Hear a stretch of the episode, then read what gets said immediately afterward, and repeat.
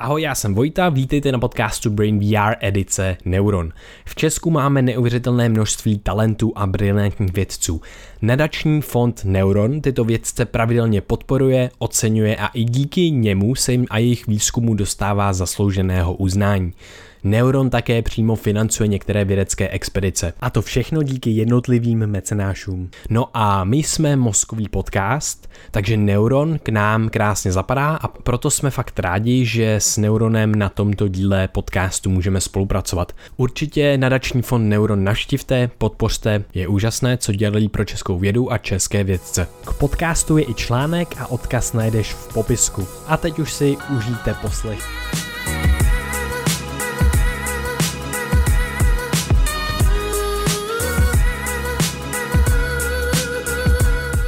Dobrý den, vítejte na podcastu Brain VR. Dneska jsme s Vojtou zavítali do Ústavu teoretické fyziky a sedíme zde s krásným výhledem v desátém patře s panem doktorem Ondřejem Pejchou. Dobrý den.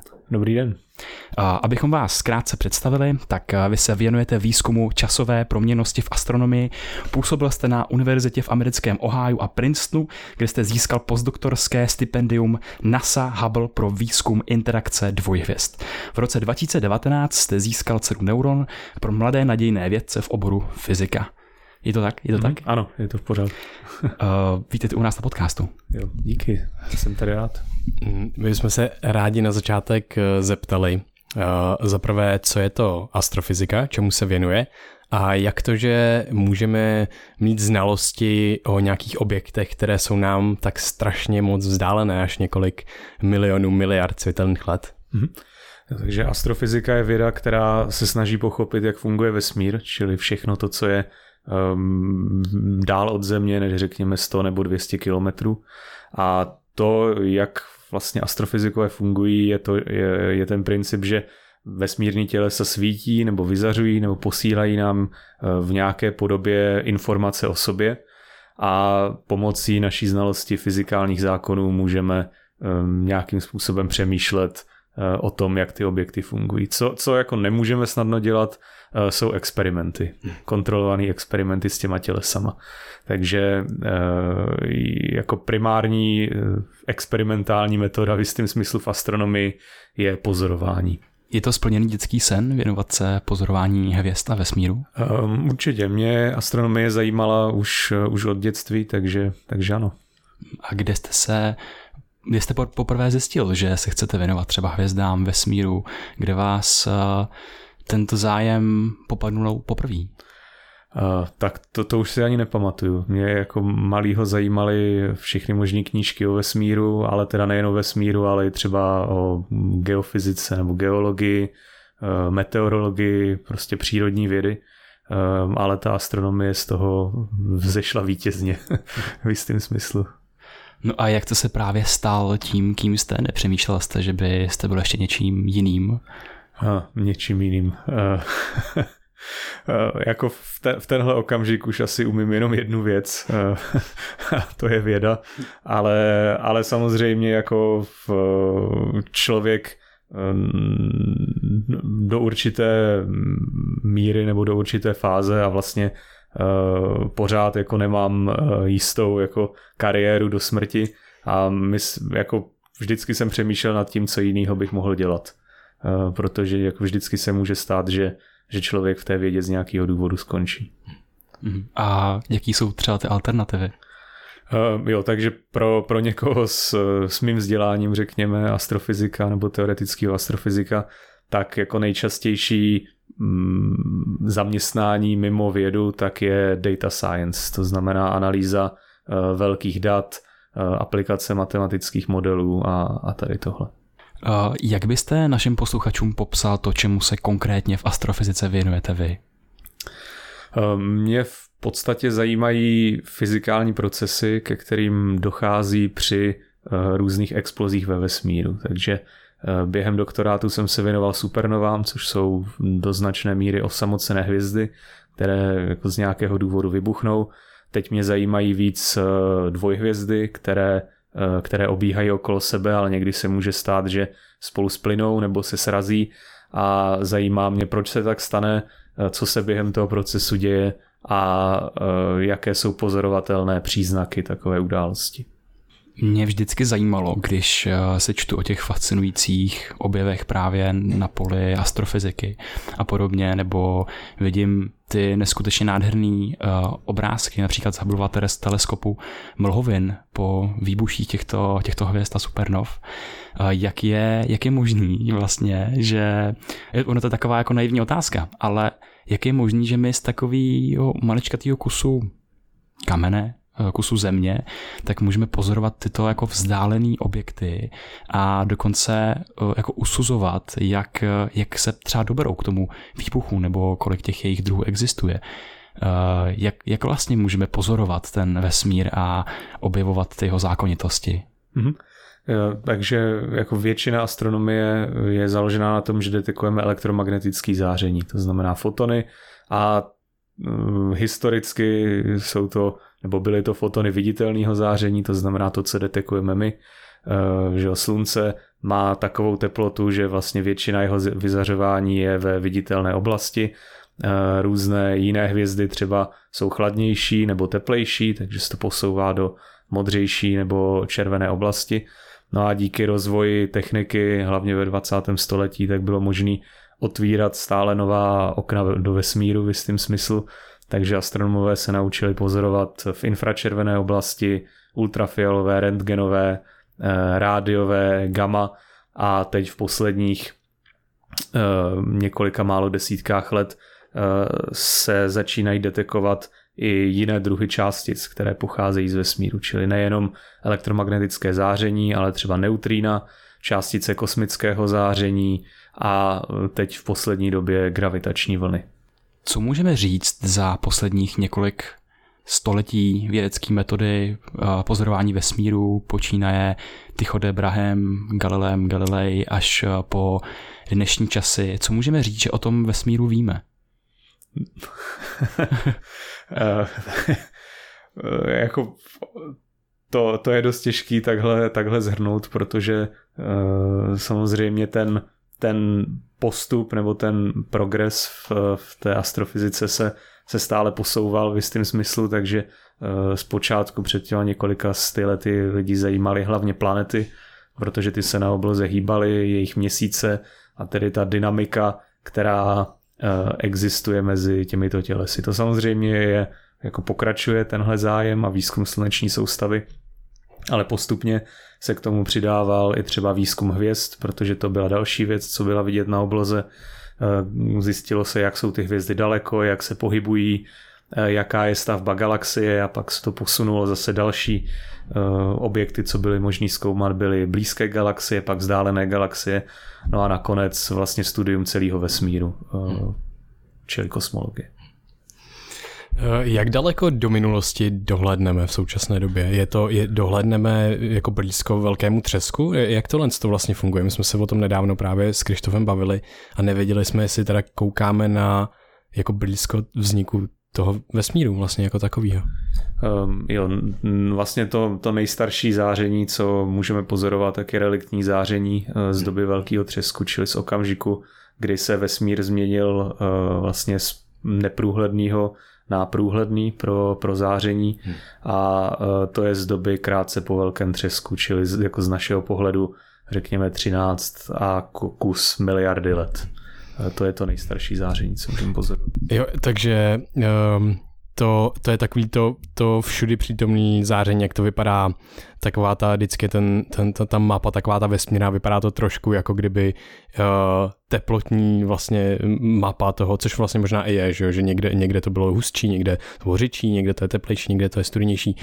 Takže to je to reliktní záření vlastně až z velkého třesku. Vojta tady se chtěl podívat jako na počátek samotného vesmíru a mě by zajímalo eh, přímo to, čemu se věnujete vy, vy právě, právě ony hvězdy. Proč se vůbec o hvězdy zajímat, na co všechno v tom vesmíru a třeba i na nás, na co všechno mají vliv? Eh, tak eh, jako samozřejmě naše slunce má poměrně zásadní význam pro, pro život na Zemi, protože v podstatě nám poskytuje téměř veškerou energii, Eh, kterou můžeme používat v nějaké podobě, jako ať už jsou to rostliny nebo eh, přímo, přímo elektřina už, eh, už dneska. Ale jako další věc, co s tím souvisí, tak je vlastně hledání třeba mimozemských civilizací, to znamená okolo jakých typů hvězd a jakých vlastností vůbec můžou existovat planety, na kterých by mohl existovat život. No a poměrně zásadní věc je to, že je vznik chemických prvků ve vesmíru. To znamená, že během nebo ve velkém třesku vzniklo v podstatě vodík, helium a velmi malé množství lítia a všechny ostatní prvky, eh, co známe, vznikly nějakým způsobem později v průběhu života vesmíru a naprostá většina z nich vznikla ve hvězdách, respektive jejich výbuších v nějaké podobě. Mm-hmm. Takže když se podíváme kolem sebe a třeba do vesmíru, když vidíme noční nebe a všechny tělesa na něm, tak to by neexistovalo bez výbuchu hvězd. Můžeme to tak říct, nebo ne? Že jo, jako první generace hvězd, která, která vznikla ve vesmíru, tak vlastně nebyla ještě obohacena, nebo byla to první generace a e, zdá se, nebo doteď astronomové neznají ani jedinou hvězdu, která by jako e, velmi, e, velmi přesně do, do téhle generace patřila. To znamená všechno, co co vidíme zatím, tak je nějakým způsobem už, uh, už obohacené. Uh, ty, ty vlastnosti té první generace hvězd zřejmě byly do značné míry odlišné od, od těch hvězd, co vidíme eh, teďka. Eh, týká se to teda především toho chemického složení, který má eh, do, do značné míry nebo do určité míry vliv na, na vývoj hvězd a na to, jak ty hvězdy vypadají. Ale samozřejmě ta fyzika, která popisuje ty hvězdy, tak je, tak je pořád stejná. No. mm-hmm. Takže chemické složení vesmíru se od jeho počátku neustále mění. Mm-hmm.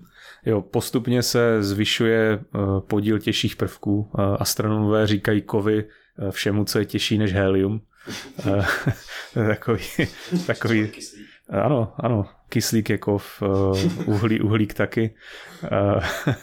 A tohle zrovna jsou, jsou dva docela důležitý prvky, které právě vznikly ve hvězdách. Ať už v, vlastně ve hvězdách podobných slunci, nebo při výbuších hvězd, které, které jsou mnohem hmotnější než, než naše slunce. E, jako to e, je jako v téhle oblasti je spousta zajímavých otázek nebo fyzikálních problémů, jak vlastně je vůbec možný, e, že z vodíku a helia ty hvězdy, ta první generace hvězd dokázala vytvořit ten uhlík, což jako není, není vůbec jednoduchá záležitost, nebo v jistém smyslu Eh, je to náhoda, že prostě existují různé stavy eh, v jádru, eh, v jádru kyslíku a uhlíku, který umožňují prostě určitý jaderní reakce, který, který probíhají, probíhají ve hvězdách ale vlastně díky tomu postupem času se stále zvyšuje množství železa, kyslíku a uhlíku a každá další a další generace hvězd je postupně víc a víc obohacena. No a samozřejmě díky přítomnosti a zvyšující se přítomnosti těchto těžších prvků, tak vlastně může docházet i k tvorbě planet, eh, který jsou z pohledu astronomů složený z kovů a teda i, eh, i ke vzniku života. Už, už teď víme, že eh, exoplanety jsou, jsou výrazně častější u hvězd, který mají vyšší zastoupení kovů ve svém nitru. Jak vlastně taková hvězda vznikne? Aha. Eh, hvězdy, eh, jako když bych eh, nechal stranou tu první generaci hvězd, úplně o které jako toho, toho moc nevíme, tak vlastně v současném vesmíru hvězdy vznikají tak, že v galaxii kromě hvězd je i nějaké množství prachu a plynu a tady tenhle prach a plyn může začít z různých důvodů kolabovat svou vlastní gravitací. To znamená, že se začne smršťovat a přitahovat se a během toho jak se smršťuje ten oblak, tak eh, i fragmentuje na různé menší části a z každých těch částí pak vznikne eh, nějaká, nějaká hvězda, případně eh, mývá i kolem sebe disk, který kolem ní obíhá, v tom disku pak vznikají i planety zároveň s tou hvězdou. Co se musí stát, aby se ta hvězda aby začala hořet? Jak to, když máme jenom prach, jak to, že pak je něco, kde probíhá třeba termojaderná fúze a tak podobně. Mm-hmm. Jo, to uh, vlastně souvisí s tím, proč vůbec hvězdy svítí. Že? To, je, uh, to se můžu zeptat já vás, proč si, proč si myslíte, že slunce svítí? Protože se tam při, těch, je, při té termojaderné fúzi uvolňují nebo vznikají fotony, které se dostávají na povrch, které k nám potom které dopadají na naše světločivné buňky. Jo, to je, to je častá odpověď, ale vlastně jako správná odpověď je to, že slunce svítí, protože je horký. Um, to je, to je jako, je, to je správná odpověď, zároveň jako je to trošku hloupý, ale ten, uh, ten důvod, proč, proč hvězdy svítí, je v tom, že to jsou objekty, které uh, mají velkou gravitaci, a nic, a zá, ale zároveň jsou v rovnováze nakonec. To znamená, že nakonec tam musí být nějaká síla, která přesně kompenzuje tu gravitaci a to je gradient tlaku uvnitř té hvězdy. To znamená, uprostřed té hvězdy je velký tlak, na povrchu je menší, no a velký tlak znamená, že tam je i vyšší teplota a hustota. No a ta hvězda není dokonale izolovaná, není to prostě dokonalý izolátor, takže to teplo uh, proniká nebo jako difunduje ze středu té hvězdy na povrch uh, a ten povrch je teplý a svítí. To je jako, je jako absolutně černé těleso nebo prostě takovejhle objekt. No a Eh, ta hvězda svítí už jako v té fázi toho, když se smršťuje z toho, eh, z toho proto, proto hvězdného mraku. Ale samozřejmě, kdyby eh, to, to záření té hvězdy bylo, bylo daný v podstatě jenom tím gravitačním kolapsem nebo tou gravitační potenciální energií, pádem v tom gravitačním poli, tak jako naše slunce by takhle vydrželo svítit asi 20 milionů let. To znamená, že tam musí být něco eh, jiného a to jsou právě ty termojaderné reakce, eh, které se ustaví tak, aby přesně kompenzovaly ztrátu energie z povrchu té hvězdy. Eh, to znamená, že to, co určuje ten zářivý výkon té hvězdy, je její hmotnost a ta a chemické složení teda do, do určité míry.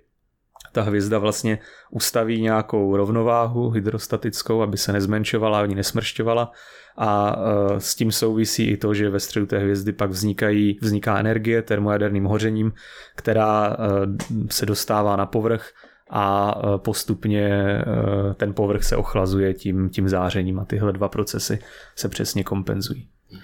Jenom ještě, jestli můžu, jak jste říkal, že jako správně jste říkal, že při tom při těch termojaderných reakcích vznikají fotony, které pak difundují na povrch, tak to, to, je, to je pravda, ale není, není možný si představovat, že to je jako jeden konkrétní foton, že tam vznikne jeden foton a ten se postupně dostane na povrch.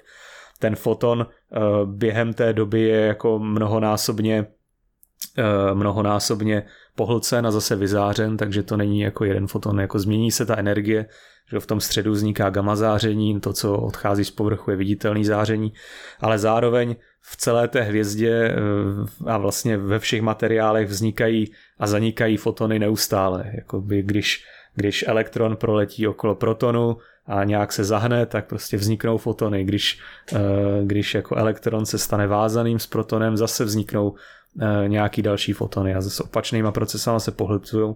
Takže vevnitř v tom, v tom slunci je Eh, rovnováha tvorby a zániku fotonů s tou okolohvězdnou látkou a to množství fotonů, který jako díky tomu existuje, je mnohem větší než to, co, to, co vznikne tím, eh, tím jaderným hořením. Jako to stejný vzniká Uh, i jako uvnitř nás, že my máme mnohem nižší teplotu, ale stejně prostě jsou tam nějaké reakce, pohyby nějakých atomů a díky tomu vzniká záření o té teplotě 37 stupňů Celsia nebo jako 300 Kelvinů a vlastně lidi jako září infračerveným zářením tady z tohohle hlediska.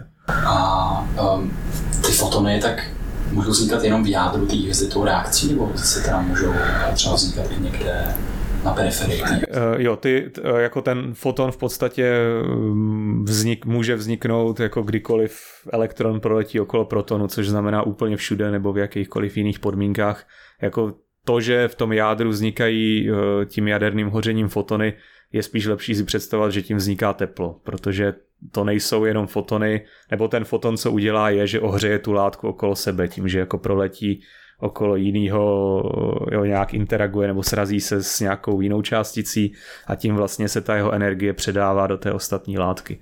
Ostatně v tom jaderném hoření když, když se změní teda to chemické složení, tak nejen, že jako často odletí ten foton, odletí třeba i neutrína, ale dojde k tomu, že i ty uh, produkty těch reakcí, jako ty, ty jádra a elektrony, tak samozřejmě odletí taky s nějakou vysokou rychlostí a zase se sráží s tím okolím, takže je, je lepší si to spíš představovat, jako že v tom jádře vzniká teplo. Eh, a energie v jistém smyslu, než, eh, než přímo ty fotony, které pak difundují k povrchu. Já jsem teď nedávno čet takový eh, článek, myslím, že to bylo dokonce na Wikipedii o slunci a tam bylo napsáno, že fotony, které právě vznikají, tam to zmiňovali, že právě vznikají při té jaderné fúzi v tom jádru slunce, že jim trvá třeba 17 tisíc let až 50 milionů let, než se dostanou, než překonají ten gravitační tlak té hvězdy a dostanou se na ten povrch toho slunce. Dá se z toho tak takto vycházet? Uh, jo, jako je, je možný uh, to, to vlastně, jakým způsobem se ty fotony dostávají, nebo ta energie, jako je lepší nad tím přemýšlet, uh, než jako přímo nad těma fotonama, jako nad nějaká energie, která difunduje z toho jádra na ten povrch. Takže skutečně to trvá několik milionů let, ale ten, ten foton, co, co jako opustí povrch slunce a ten, co vznikne, tak to není ten totožný. To, to je prostě tolikrát eh, pohlcený a znovu vyzářený, že, že je jako těžký udělat tuhle, uh, tuhle uh, korespondenci. Ale jako ten, ten proces, nebo to, proč to tak dlouho trvá, je, že jako ta hvězda je velmi dobrý uh, izolant v jistém smyslu, ale ne dokonalý, takže díky tomu pořád má nějakou uh, povrchovou teplotu a, a díky tomu se ochlazuje. Jo, jako ten, ta, ta difuze, to je stejný, stejný princip jako já nevím, když máte něco a začnete to ohřívat z jedné strany, jak dlouho trvá, než ta energie se dostane na druhou stranu, jo? jako třeba steak, eh, když grillujete, tak eh, ta, ta teorie difuze nám říká, že eh, ten čas, za který ta energie projde, je úměrná druhé mocnině tloušťky toho, toho objektu. Takže jakoby podobné rovnice můžeme napsat pro slunce, můžeme tady na tabuli spočítat, jak, jak dlouho trvá té energii, než difunduje z toho středu slunce na povrch. Hmm. Uh, vy jste zmínil, že dochází k přivzniku těch hvězd potom k nastolení jakési rovnováhy. Uh, to je nějaká jako stálá strategie té, té hvězdy nebo stav té hvězdy. Uh, co může tu rovnováhu, nebo stává se to, že ta rovnováha se nějakým způsobem naruší najednou a co to může třeba, co to může narušit, tu rovnováhu? Jo, uh, to, to, co to naruší, je vlastně chemický vývoj. Ta, ta hvězda se dokáže udržet v podstatě v téměř identickém stavu po mnoho miliard let, jako naše slunce po dobu 10 miliard let, ale za cenu toho, že postupně mění vodík na helium v tom, v tom svém jádře. No a jednoho dne se stane, že prostě ten vodík dojde, uh, už je tam jenom helium a teď uh, co se stane dál. Jako v ten okamžik ta, ta rovnováha se nějakým způsobem poruší, no a ta hvězda tím, že uh, ztrácí, uh, ztrácí tu energii z povrchu, tak uh, to kompenzuje tím, že se začne zase smršťovat. Uh, jako nic, nic jiného nemůže dělat. No a tím, jak se začne smršťovat, tak vlastně zase se zvyšuje teplota a hustota v tom, v tom uh, jádru a může dojít k tomu, že uh, začnou být dostatečný pro zapálení toho helia, že se helium začne měnit na, na uhlík a kyslík. Eh, případně je tam nějaká slupka hoření vodíku eh, nad tím. No a když se tohle stane u hvězd podobných našemu slunci, tak ty pak eh, se změní v červený obry. To znamená, že to z různých důvodů to jádro se smrští, ale ten povrch se naopak rozepne. Takže z toho jádra slunce se v jistém smyslu pomalu stává bílý trpaslík a z toho povrchu, z toho povrchu červeného obra se najednou velmi rychle začne ztrácet hmota a postupem času, jako ten vývoj samozřejmě složitější s různýma jako zákrutama a takovýma věcma, ale nakonec ten finální stav je, že, že zůstane jenom eh, to, to jádro, ten bílý trpaslík a ty povrchové vrstvy odletí pryč někam do, do mezihvězdního prostoru. Mm-hmm. A platí to takto pro, pro všechny hvězdy, že z nich je nakonec ten bílý trpaslík a mají jakousi obálku právě kolem nich, jako ty červený obře, nebo ještě ten vývoj může probíhat jinýma způsobama? Jo, u, u hvězd, který mají hmotnost na počátku menší než asi osminásobek hmotnosti slunce, tak to prostě skončí tím bílým trpaslíkem, který je složený z uhlíku a kyslíku. E, ta obálka, vodík, helium a část toho uhlíku a kyslíku a, a někdy i jako těžších prvků, tak odletí pryč. Ale u hmotnějších hvězd, tak právě díky tomu, že mají větší přitažlivost, tak ty, dok, ty dokáží to, že dokáží zapálit i ten uhlík a kyslík, který jsou v tom jádru, že dokážou to jádro stlačit takovým způsobem, že eh, se zapálí, no a pak to jaderné hoření pokračuje až, eh, až k železu.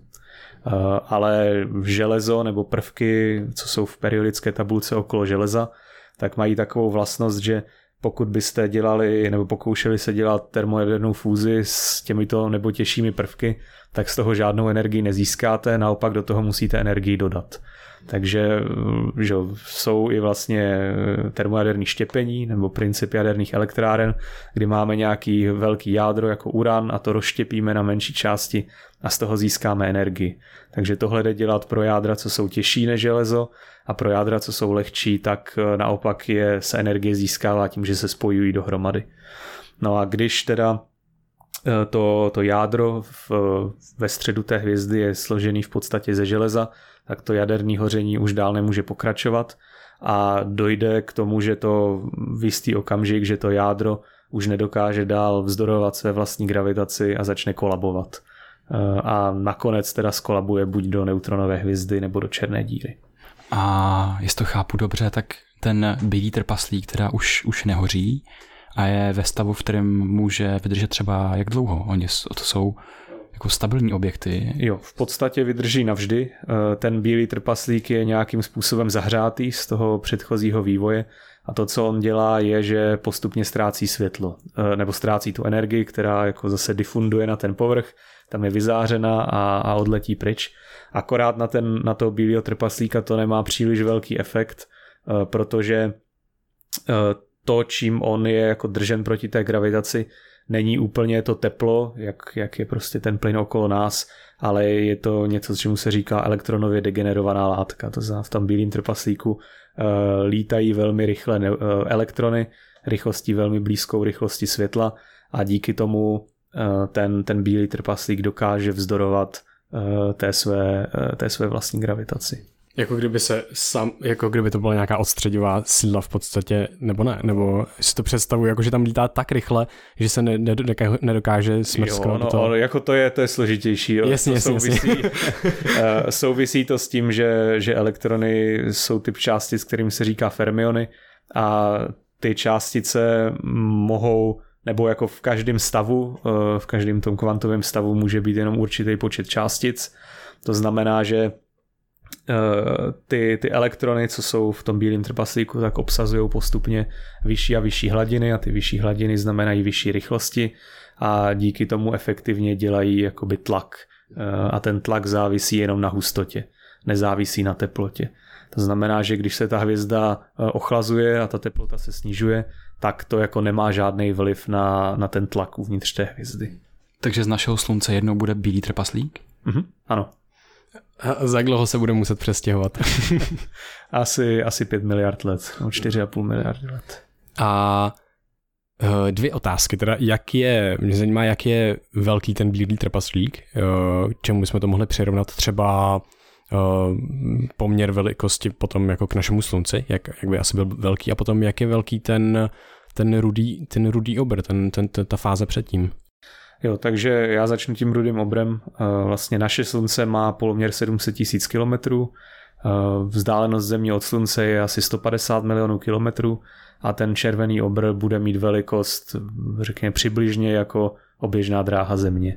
Eh, to znamená, že ta, že ta hvězda se zvětší, řekněme, na 200 násobek svých původních rozměrů a může být i větší, jako třeba 500 násobek a tak dále. Čili to, jako jak přesně bude velká, jak přesně bude velký naše slunce, to jako závisí na, na spoustě detailů, nebo je tam určitá nejistota.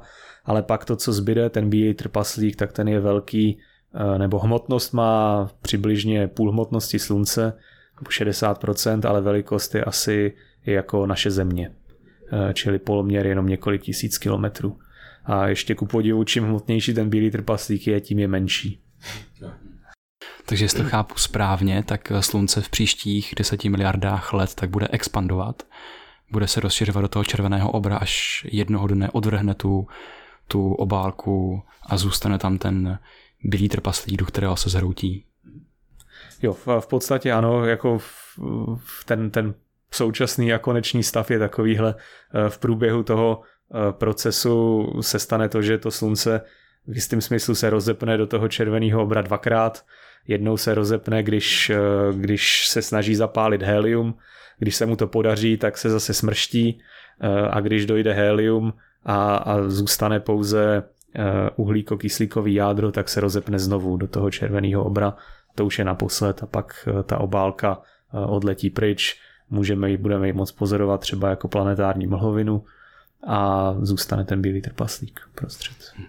Teďka taková sci-fi otázka, ale uh, jestli tady bude nějaká civilizace v budoucnosti, za těch třeba řekněme 5 miliard let, anebo v průběhu toho, kdy se uh, tvoří ten červený obr, existuje ve sluneční soustavě místo, kde bude uh, nějaká možnost jako života, jako že bychom se třeba, uh, řekněme fakt za miliardu let, kdy tady dobře, ne, asi pravděpodobně nebudeme my, ale nějaká možná jiná civilizace, a mohla by se přestěhovat na, na Pluto a tam, tam, tam přežít? Eh, byly by takové podmínky v naší sluneční soustavě, že, to, že by to šlo?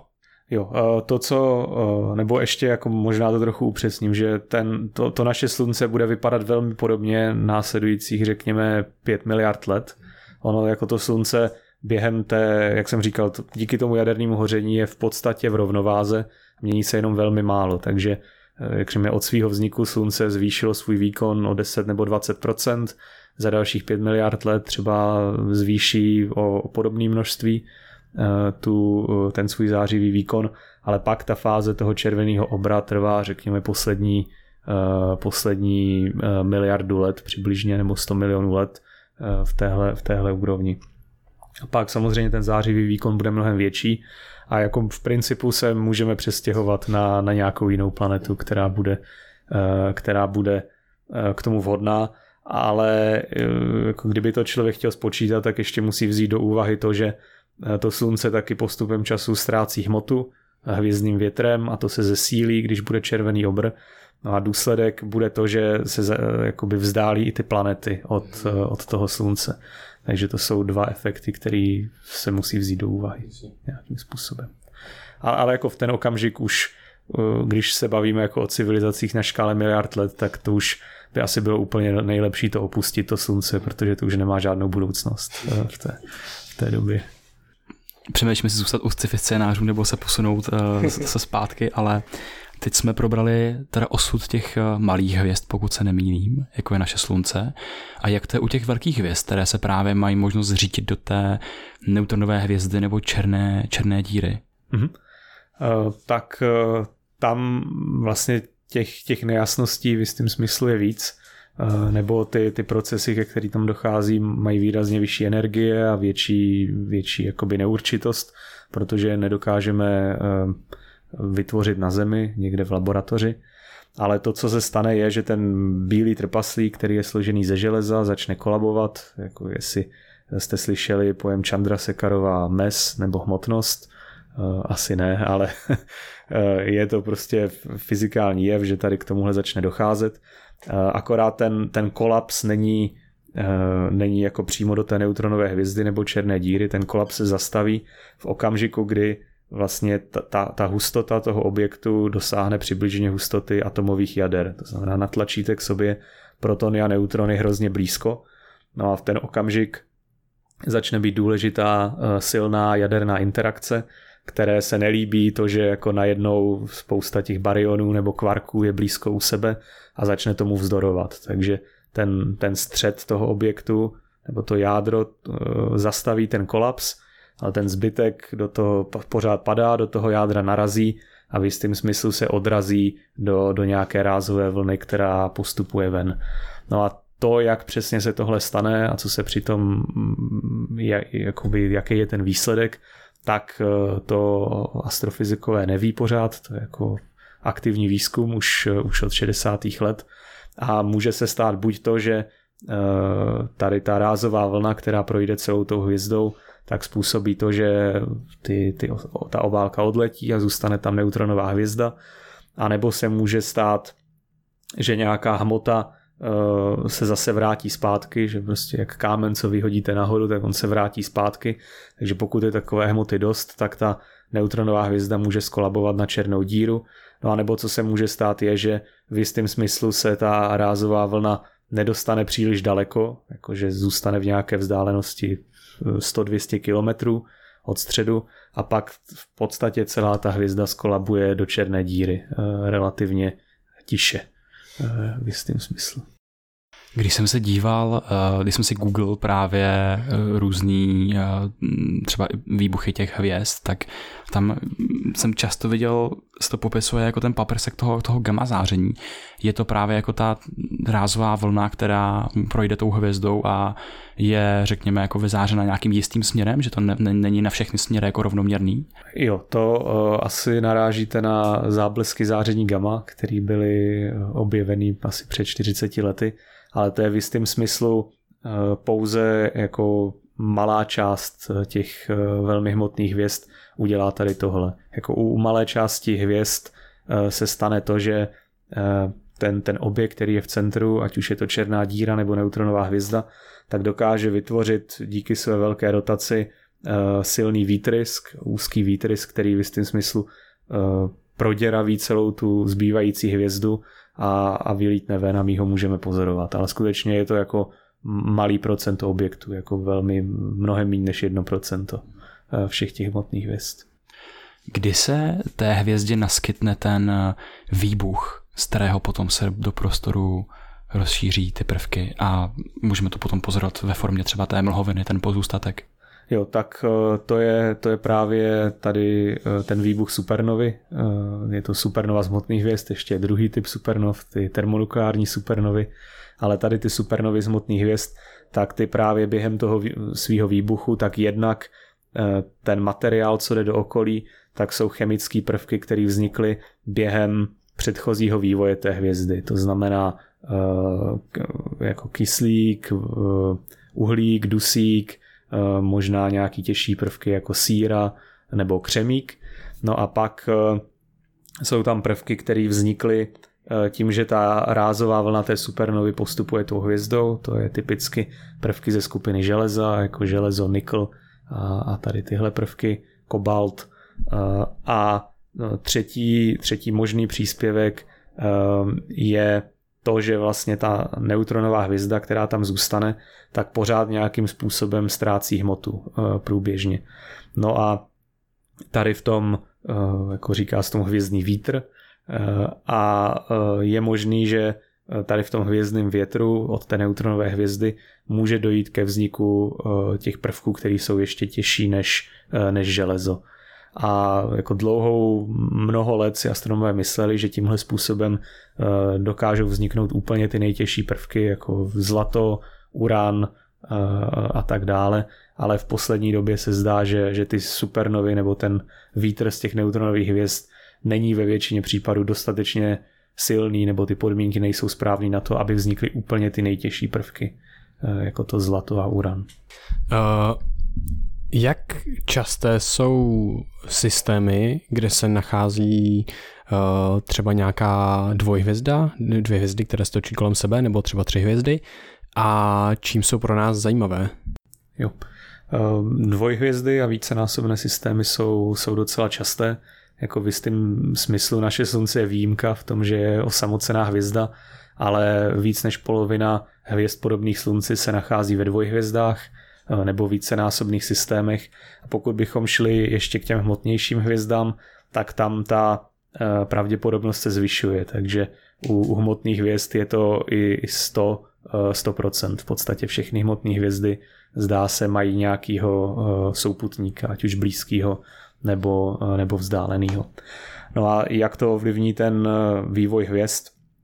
Tak jedna možnost je nijak, Eh, pokud ty dvě hvězdy jsou dostatečně daleko od sebe, tak v podstatě se každá z nich vyvíjí nezávisle a žádný vliv to nemá, ale eh, pokud jsou eh, nějak dostatečně blízko sebe a to blízko znamená relativně daleko, protože i u těch hmotných hvězd dochází k tomu, že se postupem času zvětšují, zvětšují ten objem, takže to, jak co na začátku se zdálo daleko, tak později v průběhu života té hvězdy najednou zas, zas tak daleko není.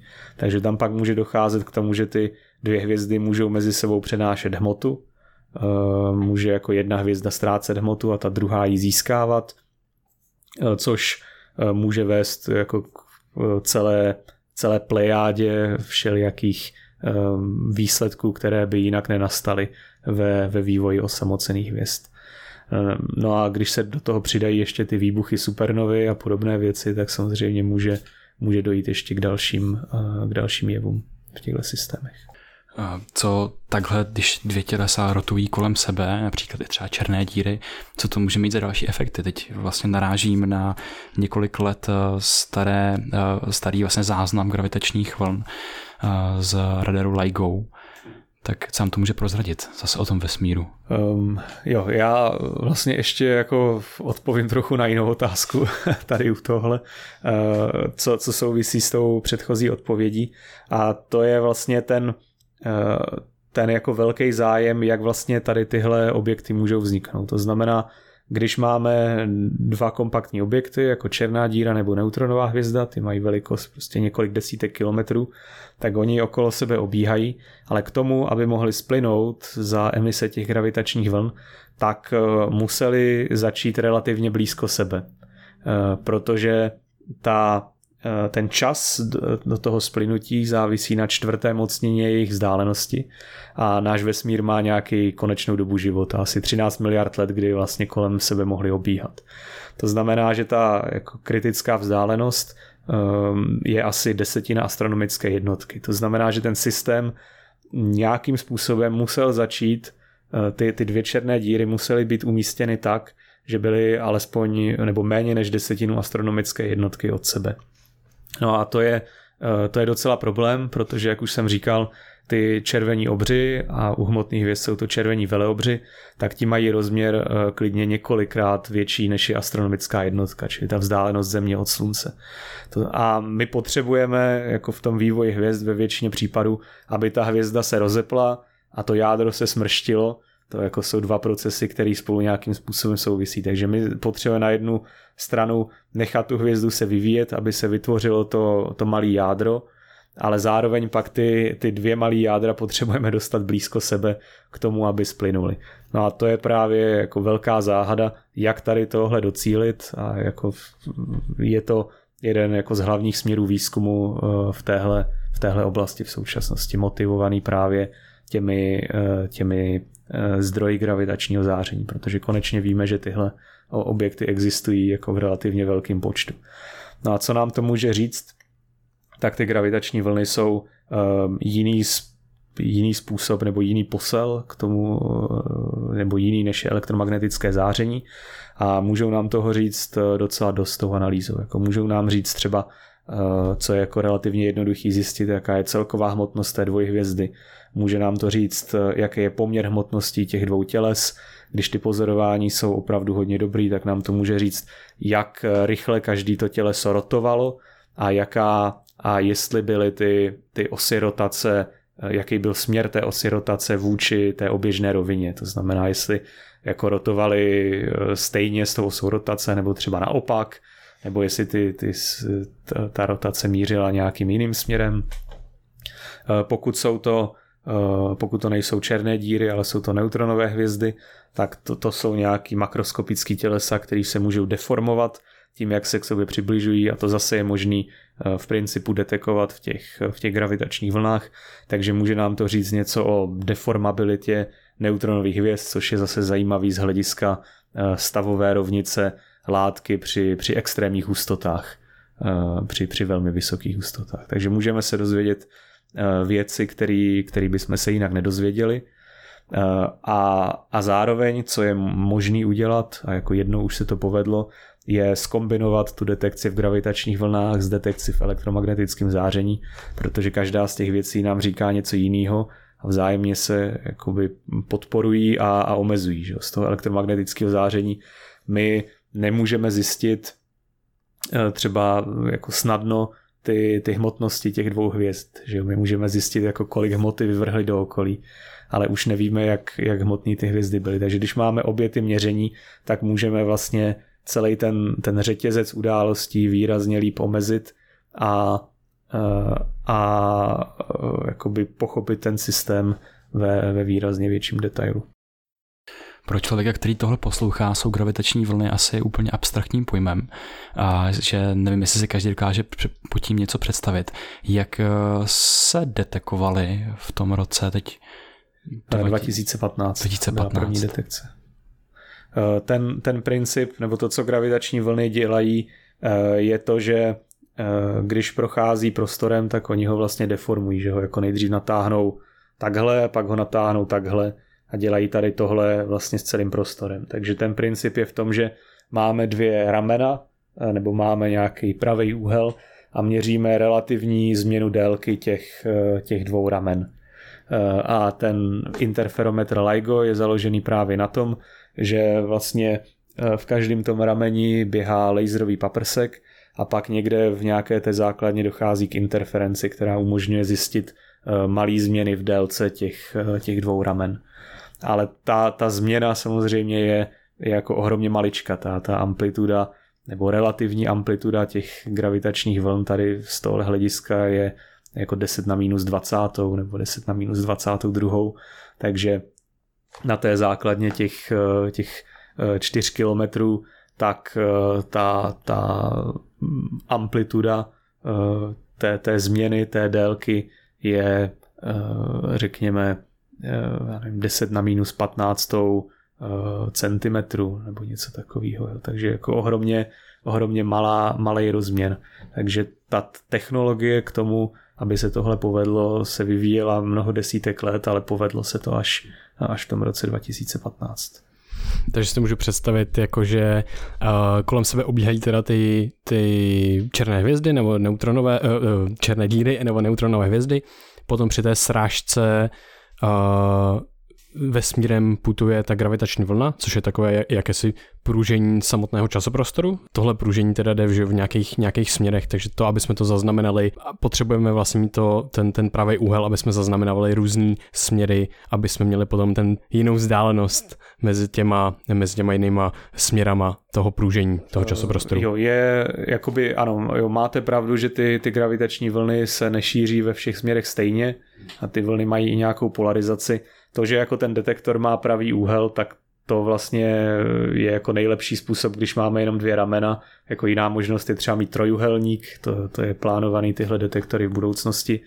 A e, zároveň je potřeba mít těch detektorů několik na Zemi e, a ten důvod je proto, aby e, bylo možné určit přesně místo na obloze, odkud to přišlo, protože ten jeden detektor v podstatě mm, detekuje jenom nějaký signál, Eh, ale nedokáže už jako přesně určit, eh, v kterém směru je.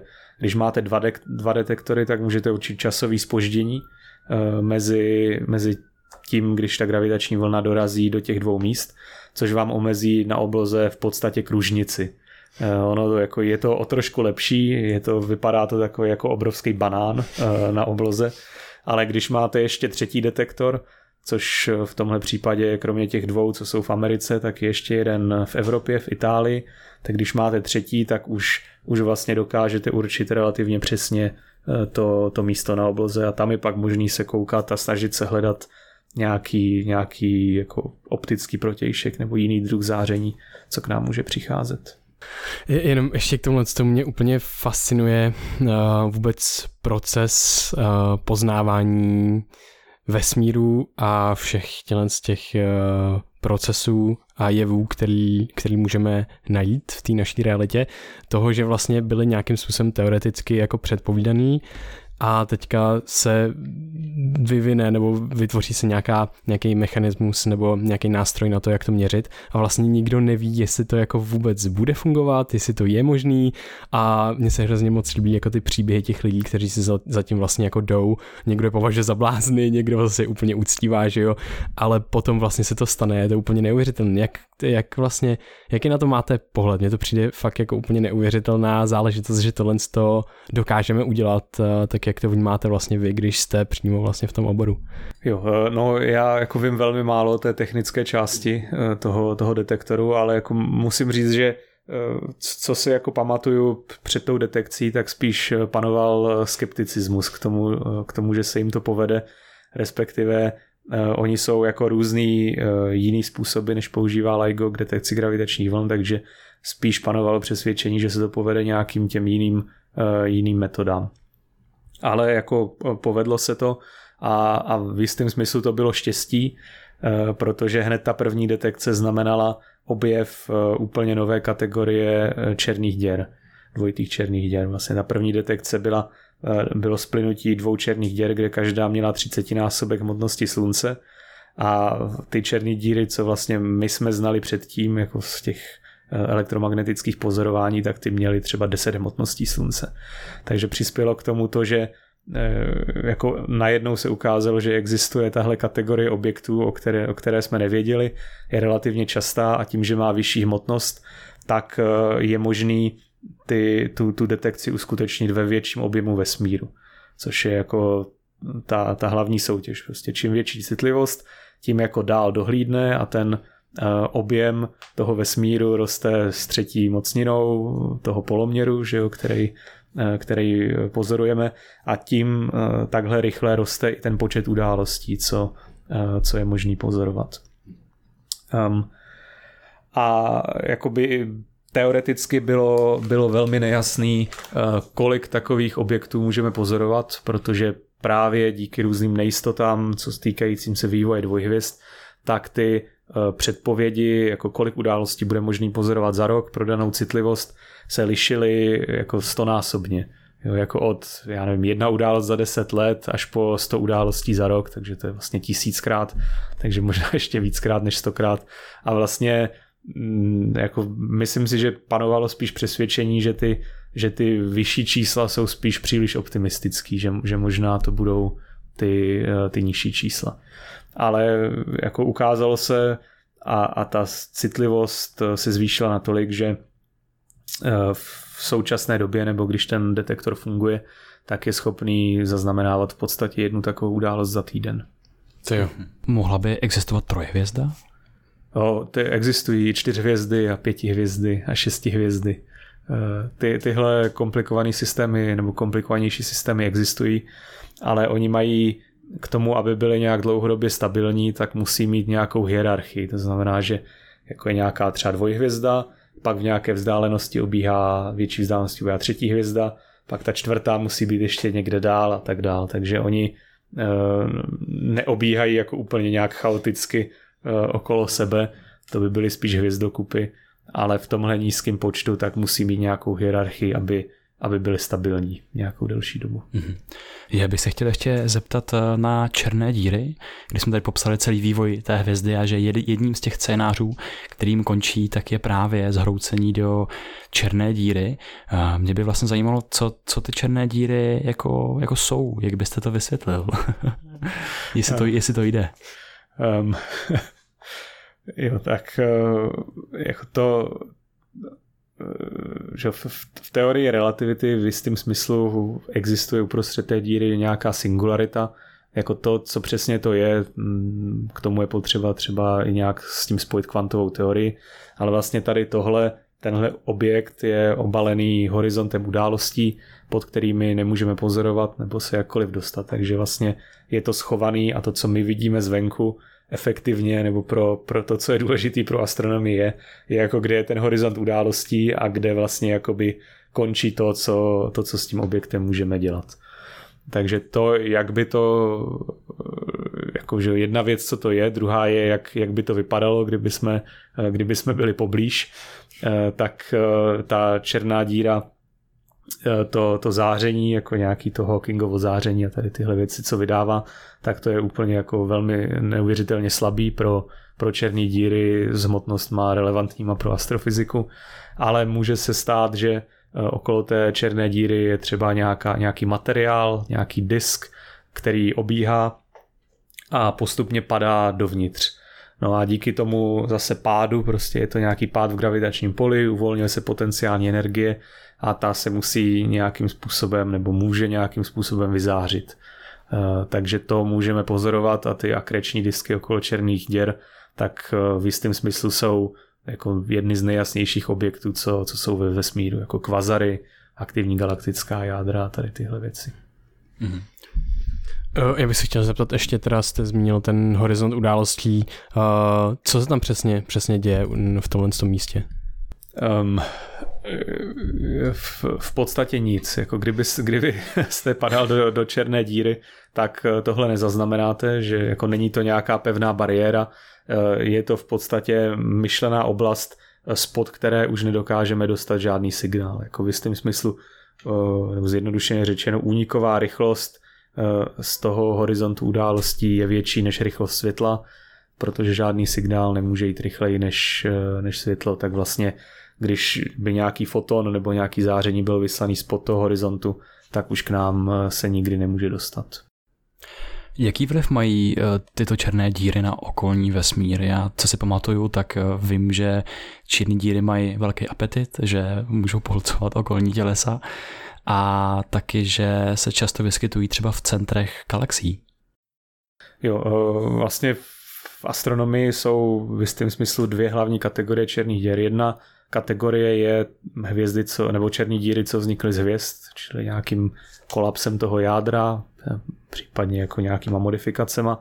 Ty mají hmotnosti jako od pětinásobku až po řekněme 60 násobek eh, hmotnosti slunce, to jsou jako značná část toho jsou objevy LIGO právě v gravitačních vlnách. A pak druhá kategorie jsou eh, supermasivní černé díry a ty mají hmotnosti stovky tisíc miliony až miliardy hmotností slunce a ty se typicky nacházejí ve středech galaxií. Jak tyhle černé díry vznikly, tak to jako úplně jasný není. Je, je možný, že nějakým způsobem vznikly z těch hvězd první generace, co jsme zmiňovali, nebo jinýma způsobama, ale uh, ty, uh, ty supermasivní černé díry ve středu galaxie, tak ty můžou jako poměrně dramaticky ovlivňovat vývoj celé té galaxie. Právě díky té zpětné vazbě Eh, toho záření a toho vyvrhování hmoty, který tam existuje. Takže to, to co eh, se vlastně děje, nebo jak ten vývoj galaxií funguje, se závisí to na hmotnosti galaxie a dalších věcech, ale typicky je to tak, že jako nějaká hmota prostě přichází z kosmologických vzdáleností, padá na tu galaxii. Teď, když tam spadne, tak nějakým způsobem začne docházet eh, k tvorbě hvězd a ke zhušťování té látky. A teď, eh, co, co se může stát, jsou v podstatě dvě možnosti. Je, že pokud je tam velká tvorba hvězd, tak začnou hodně vybuchovat supernovy a ty výbuchy supernov působí uh, jako proti tomu materiálu, který padá. Je tam taková negativní zpětná vazba, že čím více vytvoří hvězd, tím více výbuchů supernov a ty jako naruší tu tvorbu dalších hvězd. A druhá, to je spíš jako u méně hmotných galaxií. U víc hmotných galaxií, tak eh, různýma procesama je, ta, je možný, že se ten plyn dostane okolo té supermasivní černé díry, co je ve středu. A jak ten materiál tam padá a zahřívá se, tak jednak svítí a jednak část z něho je vyvrhovaná ven a to zase ty, ty výtrysky jsou jako tak obrovský a tak silný, že dokážou zase jakoby zastavit tu, tu tvorbu hvězd v celé té galaxii. Takže v jistém smyslu eh, ta černá díra ve středu i celá ta galaxie se vyvíjí spolu. Eh, jako astronomové znají velké množství různých korelací mezi vlastnostma té černé díry a vlastnostmi různých částí galaxie. A je to jako spousta těch eh, věcí je nevysvětlených, protože ač je ta eh, černá díra v tom středu supermasivní, má třeba hmotnost 100 miliard sluncí, pardon, miliardu sluncí, tak celá ta galaxie má hmotnost stovek miliard sluncí nebo i víc. To znamená to, eh, ta oblast prostoru, kde ta černá díra dominuje svým gravitačním polem, je vlastně hrozně malá část té galaxie, někde jako poblíž toho středu. Ale my pozorujeme, eh, že vlastnosti celé té galaxie i velmi daleko od té černé díry jsou nějakým způsobem korelovány s vlastnostmi té černé díry eh, ve středu. Takže tohle třeba tenhle vztah těchto dvou objektů je jako zase velký téma aktivního výzkumu uh, galaxií. Mm-hmm. Víme, kde se nachází třeba nejbližší černá díra naší soustavě? Ha, to je dobrá otázka. Uh, úplně přesně to nevím, ale uh, byla by to asi nějaká uh, černá díra hvězdného původu v nějaké rentgenové dvojhvězdě, to znamená, že máme černou díru, okolo obíhá normální hvězda a přenáší hmotu na tu černou díru. Jak dopadá, tak ta látka se zahřívá a svítí v rentgenovém záření, ale i v optickém. Takže ty, ty objekty, co jsou známí, můžou být několik tisíc světelných let daleko. Eh, ta černá díra, co je ve středu galaxie, eh, ta má, řekněme, několik milionů hmotností slunce a ta je vzdálená 8000 eh, parseků, což je asi 24 tisíc světelných let, něco přes 25 tisíc světelných let. Můžeme díky tomuhle tomu procesu, kdy ta černá díra pohlcuje materiál z té okolní hvězdy, říct, že díky tomu jsme mohli třeba vytvořit obrázek, vyfotografovat tu černou díru, která teď nedávno obletěla svět? Jo, ano, ten, ten, ten záznam, nebo to, co na, na, na co narážíte, tak je Event Horizon Telescope, vlastně dalekohled, který to byl schopný rozlišit eh, v, v milimetrové a infračervené oblasti, ale ten obrázek byl právě uh, supermasivních uh, supermasivních černých děr, jako v, v, v, buď ve středu naší galaxie nebo v nějakých blízkých galaxiích. Tam vlastně je důležitý ta, ta úhlová velikost eh, toho objektu na obloze, což je daný jako hmotností té černé díry a vzdáleností. To je v podstatě poměr těchto dvou veličin a ten vychází nejlíp u středu naší galaxie a pak u, u jedné galaxie, která má velmi hmotnou černou díru ve svém středu a zároveň je docela blízko. Eh, zároveň eh, to, že jako pozorujeme v, v té infračervené nebo milimetrové oblasti, tak eh, jako do jisté míry omezuje nebo mm, omezuje to, co, to, co je možné vidět. Jako třeba ta černá díra, co je ve středu naší galaxie, tak ta v současnosti je, řekněme, relativně klidná, nějak jako aktivně se nekrmí a, a tudíž ani moc nesvítí, ale přesto je tam nějaký nějaký řídký plyn, který na ní dopadá a ten právě svítí v téhle oblasti. U těch rentgenových dvojhvězd, tak tam ta rychlost absorpce toho materiálu je, je hodně velká a ten disk svítí převážně jako v rentgenové oblasti, v optické oblasti a tak dál. Spíš než v té eh, v té eh, jako infračervené nebo milimetrové. Hmm. Můžeme spekulovat, jak bude vypadat budoucnost našeho vesmíru? Eh, s tím, že se dokážu představit, že vlastně černé díry rychleji vznikají, než zanikají, takže s časem tady bude více černých děr, než je, než je nyní a bude se ten počet navyšovat. Mm-hmm. Uh, jo, já, já myslím, uh, no jako to, to je zajímavá otázka, tady tohle samozřejmě záleží, jak daleko do budoucnosti se budeme koukat. Jako podle současných teorií se expanze vesmíru zrychluje, takže máme jako spoustu času. Eh, zároveň to znamená, že, eh, že v jistém smyslu hustota v tom vesmíru klesá, takže máme nějaký jako eh, kupy galaxií, které jsou gravitačně vázané a ty postupně budou spolu interagovat a nějakým způsobem splývat do, do větších a větších galaxií. A teď jako uvnitř těch galaxií samozřejmě budou vznikat černé díry, ale Eh, ve, ve výrazně víc případech eh, budou vznikat bílí trpaslíci, protože prostě těch méně hmotných hvězd je výrazně víc než těch eh, víc hmotných. No a když budeme mít nakonec prostě bude všechen ten prach a plyn spotřebovaný a budeme mít jenom tady tyhle, tyhle vyhaslý tělesa, tak jako v ten okamžik máme jako spoustu v podstatě bodů, který nějak gravitačně okolo, okolo sebe obíhají a pak závisí na tom, jestli se podaří nějakým způsobem srazit nebo, nebo s nima něco udělat. Ale to pak jako ta časová škála se, se jako velmi výrazně prodlouží eh, na to, co, co s těmahle objektama jde dělat. Eh, můžete potom představit taky tak, eh, že vlastně budou vznikat takové ostrůvky tam toho, kde ještě gravitace udrží u sebe ty objekty, které budou mm, nějak hustý a, a potom prostě velký prostor, který, kde vlastně jako nic nebude, kde se vlastně bude rozpínat ten vesmír a budou se ty ostrůvky vlastně od sebe vzdalovat? Jo, ano, to je jako dobrá, asi dobrá představa. Už jako vlastně my víme, že ty, ta hmota nebo galaxie jsou ve vesmíru rozmístěny v takové plástové struktuře, v takových buňkách a ty galaxie jsou především v takových jako filamentech. A mezi tím jsou oblasti, které jsou prázdné, jako voids, a ty se budou zvětšovat, zatímco ty, ty filamenty budou kolabovat prostě do, do galaxií a do kup galaxií.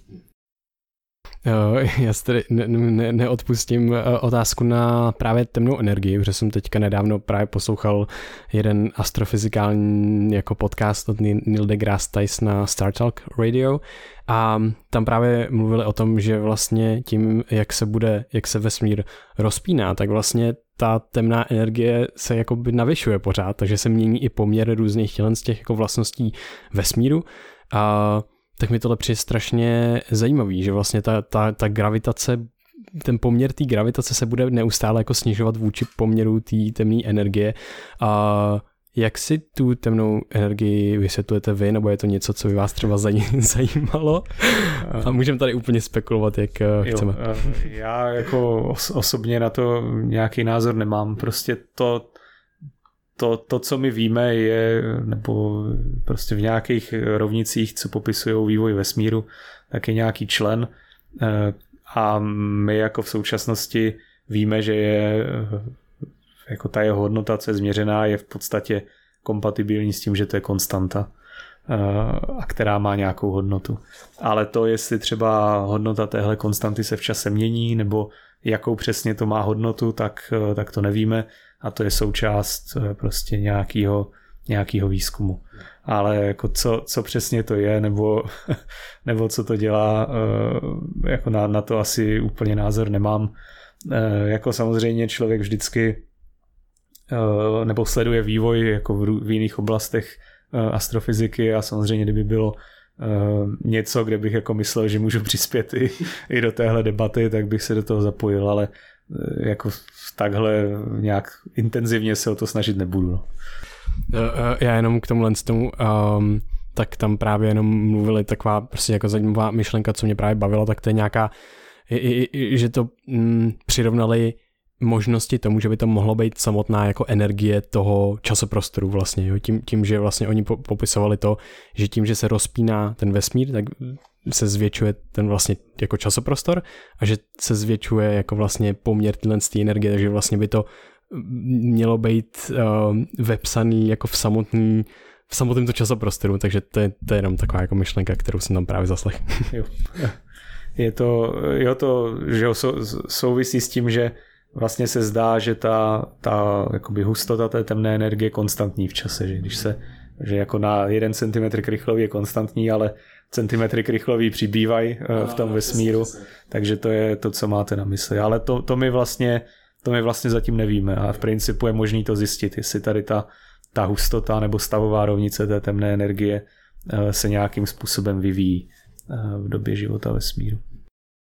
Mě by znovu zajímaly uh, supernovy a výbuchy hvězd. uh, mě by zajímalo, když takhle hvězda zemře v, tom, v té explozi a zvýší svoji svítivost, jestli je to detekovatelný ze země jako třeba pouhým okem, že Jo, to závisí na tom, jak, jak je ta supernova blízko, samozřejmě. Takže ta, ta supernova, když vybuchne, tak ta její svítivost je porovnatelná třeba s celou galaxií po, po dobu jako několika týdnů nebo měsíců. A to, e, jestli budeme vidět okem, závisí na tom, jak je blízko a na tom, co je mezi náma. Jako třeba v galaxiích typicky bývá hodně prachu a plynu e, a takže galaxie je prostě disk, my jsme v tom disku a v tom disku je největší hustota toho prachu a plynu, takže se může stát, že ta absorpce toho světla je taková, že bychom, že bychom to neviděli. Ostatně jako nejspíš většinu supernov v naší galaxii bychom okem neviděli, protože to záření by bylo pohlcený tím, tím prachem. Ale jsou historické příklady supernov, které byly okem pozorovatelný. Jako známý je třeba eh, supernova z roku 1054, kterou detekovali čínští astronomové. Teď pozorujeme krabí mlhovinu a neutronovou hvězdu Pulsar, která je uprostřed. Eh, další supernovy pozorovali Tycho de Brahe a Kepler, ty teda byly jako termonukleární supernovy, čili jako ta jiná kategorie supernov, o které jsme ještě nemluvili. A ještě okem byla pozorovatelná, pokud si dobře pamatuju, eh, supernova v blízké galaxii v Andromedě, to bylo na konci 19. století, a pak supernova ve Velkém Magellanově mračně, což je satelitní galaxie naší galaxie na jižní polokouli. Ta vybuchla v roce 1987. A když takhle pozorujeme, pozorujeme nějakou supernovu například v tom roce 1054 nebo 1987, eh, tak eh, jak je to s tou časovostí? Eh, to vybuchlo před nějakými třeba těma jak je to vzdá, třeba ta Andromeda, jak daleko je vlastně od té země, tak to vybuchlo někde v minulosti, až jsme to detekovali v tom roce 1980. Jo, ta galaxie v Andromedě je asi 3 miliony světelných let daleko, ten velký Magellanův oblak je 50 tisíc parseků, takže to je 150 tisíc světelných let uh, daleko. Takže s tím souvisí i to časové spoždění, ale jako v jistém smyslu uh, to jako nemá žádný vliv, protože nemůžem jako mít informaci rychleji, tak prostě je to tak, no. Je v našem okolí nějaký kandidát na budoucí výbuch supernovy? Um, jo, jeden, jeden třeba z dobrých příkladů tak je hvězda Betelgeuse, jako v souhvězdí Oriona, to je taková ta červená hvězda. Tam je vidět, to je červený velobr, která má hmotnost asi 20 hmotností slunce a je jako docela pravděpodobný, že během několika milionů let vybuchne jako supernova. My teda nevíme, jestli vybuchne jako supernova nebo tiše skolabuje do černé díry, to, to bohužel nevíme, ale přece jenom ta pravděpodobnost je o trochu větší, že, že vybuchne jako supernova. A to, jako kdy se to stane, tak to přesně nevíme, protože eh, ty, eh, to, co my vidíme, tak je povrch té hvězdy, což je ta obrovská vodíková opálka, ale vlastně k té akci dochází ve středu. A to je ty dva systémy jsou v podstatě od sebe oddělený do, do značné míry. A ten vývoj v tom jádru může probíhat eh, velmi rychle. Jako ten, ten se postupně zrychluje, jako ze, řekněme, ten eh, uhlík eh, se zapálí, řekněme, 20 tisíc let před tím kolapsem a pak, pak se to zrychluje, že třeba křemík ten začne hořet jako několik dnů před tím kolapsem, takže tam jsou jako změny prostě na škále minut až, až, pak, až pak sekund. Tam vlastně elektromagnetickým zářením se o tomhle dozvědět nemůžeme. Kdybychom měli eh, hrozně citlivý neutrinový dalekohled, tak bychom mohli pozorovat, jak se postupně zvyšuje eh, množství neutrín, co opouští ten, ten střed té hvězdy, protože neutrína interagují velmi slabě, tak oni jako vzniknou v tom jádru a pak proletí tou obálkou ven a už tam není ten, ten čas té difuze, prostě ty miliony let, který, eh, který to normálně trvá. Takže jako může to být zítra, ale, ale spíš ne. A já jsem slyšel právě v zprávě o téhle hvězdě, že nějak zablikala, nebo respektive potemněla o nějakou dokonce jednu třetinu. Čím to může být, nebo a, a, a co si o tom jako myslí ta vědecká komunita? Jo, no tady tohle, jako to, to, co je známý už jako přes 100 let, je, že ta Betelgeuse pulzuje, ona jako mění svou jasnost s periodou asi 250 dnů, jako je možný to sledovat i, i pouhým okem, jako porovnáváním s těma okolníma hvězdama, to jako je, je možný detekovat a co se prostě stalo je, že jeden z těch, jedno z těch minim bylo hlubší než, eh, než ty ostatní. A teď jako důvodu, proč, eh, proč tomu tak je, jako to se stává relativně běžně u těchto eh, červených obrů a velobrů, který pulzují, tak ty pulzace jsou jsou do značné míry nepravidelný a jako někdy jsou tam poklesy a tak dál. A může to souviset, těch vysvětlení je několik, může to být třeba skvrná na povrchu té hvězdy, nebo ta hvězda může vyvrhnout nějaký prach, který, eh, který ji zatemní, ehm, nebo ten prach může nějak obíhat kolem ní a dostat, dostat se před ní. Takže to, eh, co, co přesně se tam stalo, tak eh, to jako není, není jako úplně jasný pořád. Nějaký pozorování byly, ehm, ale eh, v podstatě je to jako o té debatě, jestli to byla skvrna nebo nějaký, nějaký vyvrhnutí prachu eh, a jaký přesně ten vlastnosti třeba ten prach by, by měl. Eh, protože jako v mnoha případech to může vypadat podobně. Hmm, jasně, jasně. Um, můžeme si vzít hypotetický příklad toho, kdyby nejbližší hvězda, kromě, když nebudu počítat slunce, kdyby se z ní, kdyby prostě vybuchla a stala se z ní neutronová hvězda, kdyby, kdyby se z ní vybuchla v supernovu? Jo, uh, myslíte jako nejbližší hvězdu, která vůbec může vybuchnout jako supernova, nebo úplně nejbližší? Úplně nejbližší hvězdu kromě Slunce. Aby jsme dostali takový spíš jako představu toho, jak moc uh, silná, silný ten výbuch je a jak by, jestli by reálně mohl ovlivnit nás na planetě, jestli by to mohlo způsobit třeba nějaký jako nebezpečí a jak vůbec ta hvězda kromě Slunce je blízko. Jo, to, to, určitě, to určitě ano. Jako nejbližší hvězda je Proxima Centauri, asi čtyři světelný roky daleko. A jako přiznám se, že teď e, úplně nemám v hlavě ty, ty přesné předpovědi toho, co se stane jako při, při určitých vzdálenostech. Ale samozřejmě ta, ta supernova, to, co v podstatě je ta supernova, je, že vezmete jako 10-15 hmotností slunce a, a pošlete to do okolí rychlostí 5000 km za vteřinu. Eh, takže tam jednak je jakoby ten, ten fyzický náraz, pak je tam eh, to, to záření, který je s tím spojený, jako ta svítivost je ohromná eh, a to záření může být jednak optický, ale zároveň jako v jistém smyslu nebezpečnější pro nás je, je záření gamma třeba nebo rentgenový záření, který může jako velmi zničit nebo poškodit atmosféru, atmosféru Země. Další věc pak jsou třeba radioaktivní prvky, které v té supernově vznikly a které k nám eh, můžou dorazit. A jako mm, vlastně vědci znají eh, různý případy tady toho, jako prostě geologickým průzkumem je možný zjistit eh, určitý vrstvičky v zemi, kde třeba je zvýšený obsah radioaktivního hliníku 26 a to je třeba typický prvek, který vzniká při, při výbuších supernov.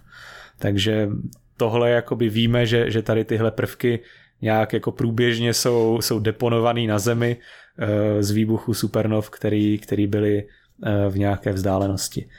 A jako zazněl tady právě ten, ten záblesk záření gamma, to samozřejmě to, to gamma záření je, eh, je poměrně škodlivý pro, pro atmosféru Země, že musíme mít ozonovou vrstvu, aby nás to chránilo před naším vlastním sluncem, ale vlastně to záření gamma nebo ty záblesky, tak oni mají jako velmi úzký ten, eh, ten eh, výtrysk tady, tady tohoto, takže jako malá pravděpodobnost, že kdyby k tomu došlo v naší galaxii, že se to do nás trefí. Ale přece jenom ty, ty poruchy být mohou. Jako jsou nějaký na neutronových hvězdách existují různý jako jiný řekněme, hvězdotřesení nebo jako ekvivalenty zemětřesení, který doprovází velký záblesky eh, gamma, který jsou řekněme víc, více směrový, ač teda slabší pořád. A jsou případy, kdy jako tady jako nějaký silný výbuch prostě dokázal měřitelně ovlivnit eh, atmosféru Země, jako ionosféru. Tyjo, to je, to je super zajímavý. Um, pak ještě uh, bych se chtěl zeptat zase z jiného soudku a to je, um, Vždycky, když slyším o rotaci těch buď černých děr kolem sebe nebo, nebo neutronových hvězd, tak mě fascinuje, že my můžeme zaznamenat vlastně to, jak rychle kolem sebe rotují, tak jak tohle to děláme, můžeme to slyšet třeba a potom jak vlastně, jak rychle potom ve finále jako rotují, když už dochází, když už je blízko k té srážce. Jo, takže jako nejjednodušší způsob, jak to zjistit, je právě z těch gravitačních vln, protože frekvence těch vln je v podstatě daná orbitální frekvencí toho, toho objektu. No a eh, co, co se týče toho, eh, té, té frekvence, k které tomu dochází, tak právě ten detektor LIGO má citlivost na, na frekvenci, řekněme, stovek herců, někde v téhle oblasti. Takže to ty, ty černé díry, které splývají, tak právě těsně před tím splynutím, kdy jako i ta amplituda těch vln je největší, tak právě to spadá tady do téhle oblasti stovek herců. Když pak jako splynou dohromady, tak třeba ta neutronová hvězda nebo černá díra, tak se ještě trochu třesou a tím, že ten objekt je menší, tak to už jsou kiloherce, kde to LIGO je méně citlivý. Eh, a kdyby jsme to převedli přímo na zvuk, tak, tak to můžeme, protože stovky herců eh, běžně slyšíme. Hmm.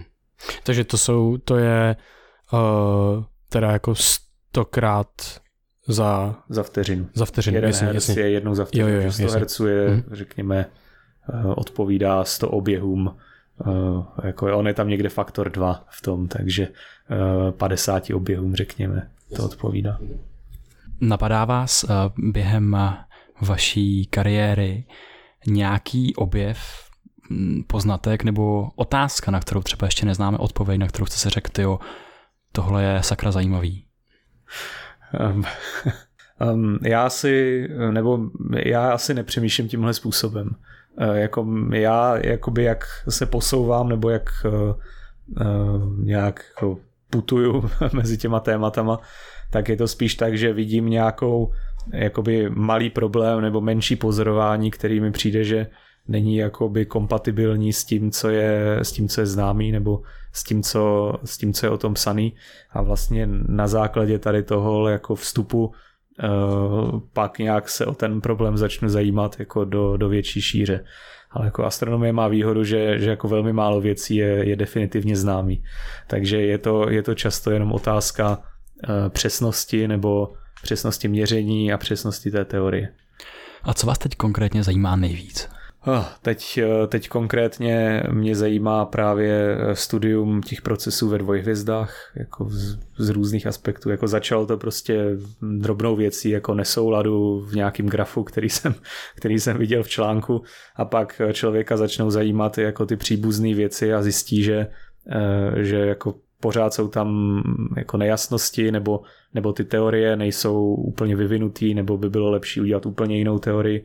Takže mě zajímá Eh, mě zajímá eh, například stabilita dvou hvězd ve dvojhvězdě, když dochází k tomu přenosu hmoty, jestli ta soustava je stabilní anebo nestabilní.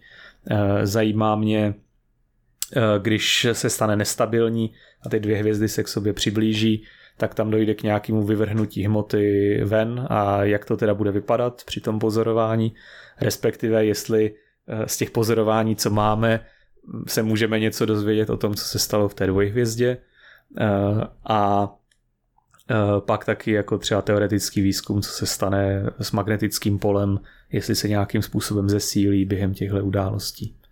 Tak dále. Změnil se nějak váš pohled po tom eh, všem koukáním okny do vesmíru na lidstvo a vůbec na naše pozici ve vesmíru?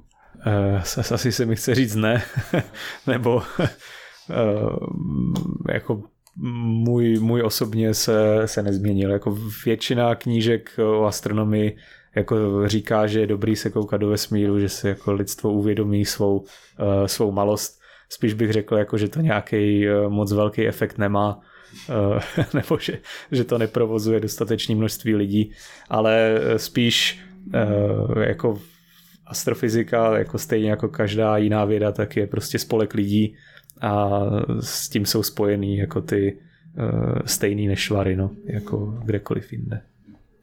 Já bych se ještě chtěl zeptat na mm, projekt, který má být, myslím, že hotový v roce 2034 a to je, to je LISA. Co, v čem nám tohle může pomoct v nějakým, nějakým dalším poznávání vesmíru? Jo, tady tohle bude vlastně detektor gravitačních vln, který bude mít tvar trojuhelníku, čili budou to tři ramena, Budou to eh, tři družice, které poletí ve vesmíru ve formaci a budou vlastně to měřit eh, mezi sebou. A výhoda tohle projektu je ten, že eh, tím, že má větší to rameno, tak dokáže měřit gravitační vlny o nižší frekvenci.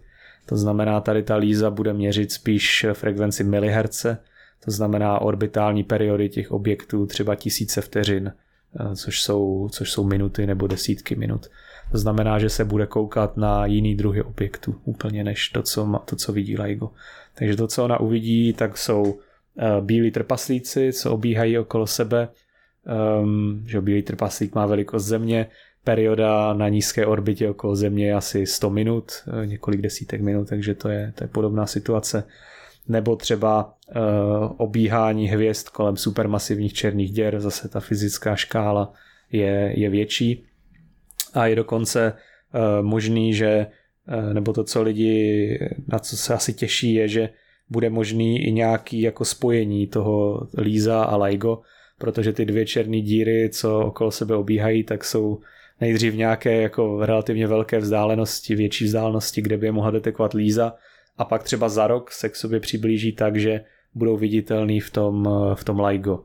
Takže bude v jistém smyslu možný předpovídat eh, pomocí lízy, kdy jako dojde ke splynutí těch černých děr. Což je jako taky eh, spíš takový sen, eh, že by, že by k tomuhle mohlo dojít. A ty tři družice tak budou mít jako podobný ramena, jako má to LIGO? Uh, jo, ty ramena budou, to nebudou jako fyzický, mezi nimi bude prázdný prostor. Uh, ta vlastně každá ta družice bude mít v sobě nějaký jako testovací těleso, který se bude pohybovat jako rovnoměrně přímočaře v inerciálním systému a musí být dokonale odrušený vůči eh, gravitačním, ale pak spíš jako různým elektrickým a magnetickým eh, jevům. No a ty družice vlastně budou mít nějaký laserový paprsky mezi sebou. To rameno bude asi milion kilometrů, nikoli čtyři kilometry. Ač teda jako taky to není přesný, jako to LIGO má sice rameno 4 kilometry, ale ten paprsek tam běží několikrát eh, předtím, než dojde k té interferenci, takže efektivně to, eh, to rameno je větší. Jako je to všechno složitější, než... Myslíte si, že v budoucnosti budeme uh, sestrojovat podobné přístroje na oběžný dráze? Že budou třeba tak, tak velký?